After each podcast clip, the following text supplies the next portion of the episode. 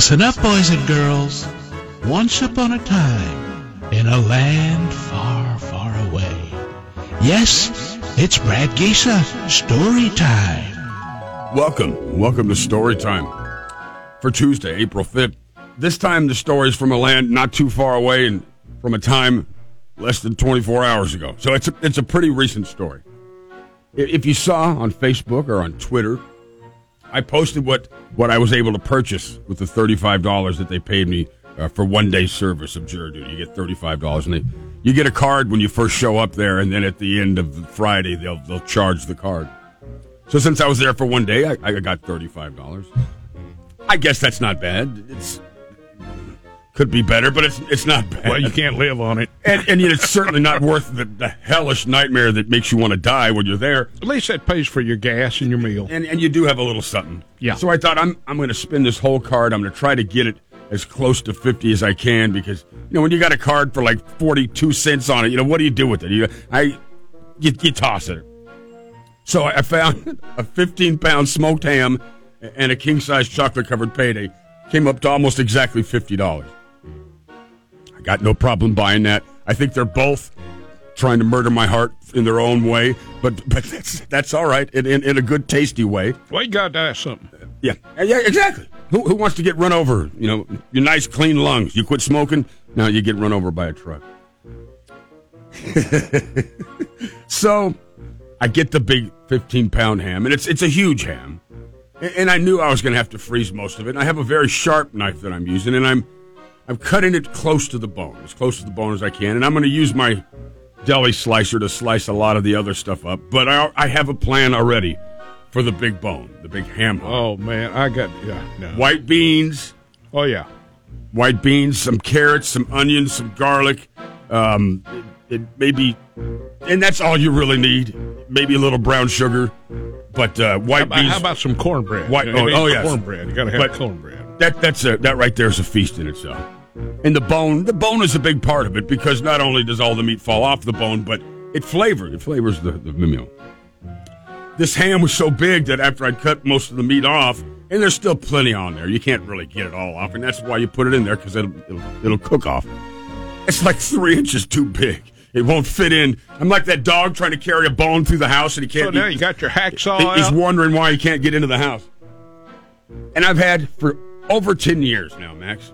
I've had a chopper, a, a, a cleaver, and it's a really sharp one. I always keep it really sharp, and I use it more for, as a knife than, than as a cleaver. I cut yeah. things like that. But I'm thinking, hey, this is the perfect time to use it for what it's always been used for. So I'm telling T, now you see, this is what a cleaver is really, really used for. And I'm, I'm whacking this bone, and it's about an inch long bone. And it, I'm whacking it. There's bone shards flying everywhere. T's not happy about that, by the I'll way. Bet she's, she's not. I, I'm, I'm giving her a demonstration on how cool my my chop my my uh, cleaver is, and she's I got a bad feeling there's stuff about flying this. Everywhere. Yeah, yeah. Finally, after about seven to ten whacks, cut it in half.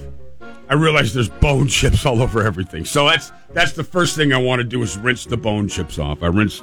Most of the bone chips off the meat, and I put them... Now, they both do fit in the crock pot.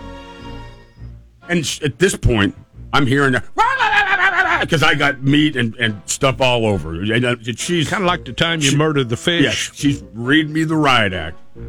And I'm kind of ignoring her like I do when she does that. You fool. Uh, but I think... I what I always do, though... Radio.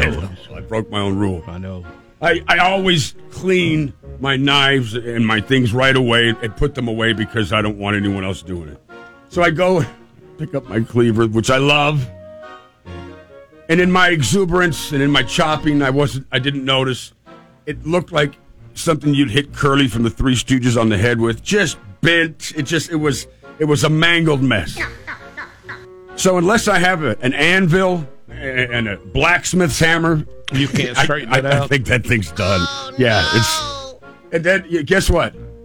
T went from scolding me to giggling so hard I thought she was going to pee her pants. Well, she felt sorry for you, you know, because when she saw that bit up blade, oh, she lost it. She lost it. So I still have it. I guess I'm going to throw it away. I you worry me, Brad. You know, but I just. I've never had anything so bad. Well, I take that back. Remember the Tony story, which is not a pleasant story.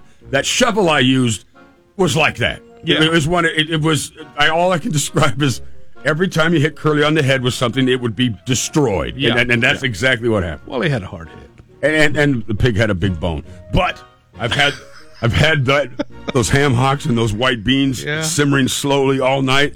Oh, man, did they smell good when I woke up this morning. You going to bring some in then tomorrow? Yeah, I'll just look out for bone chips the size of uh, human teeth. That's all I'm saying. There, there might be a few in there. Oh, man. I, I'd, be, I'd love to bring some in, Max. There you go. So uh, there, and I've, I've since learned, because I looked it up, there there are cleavers out there for cleaving bone, but but.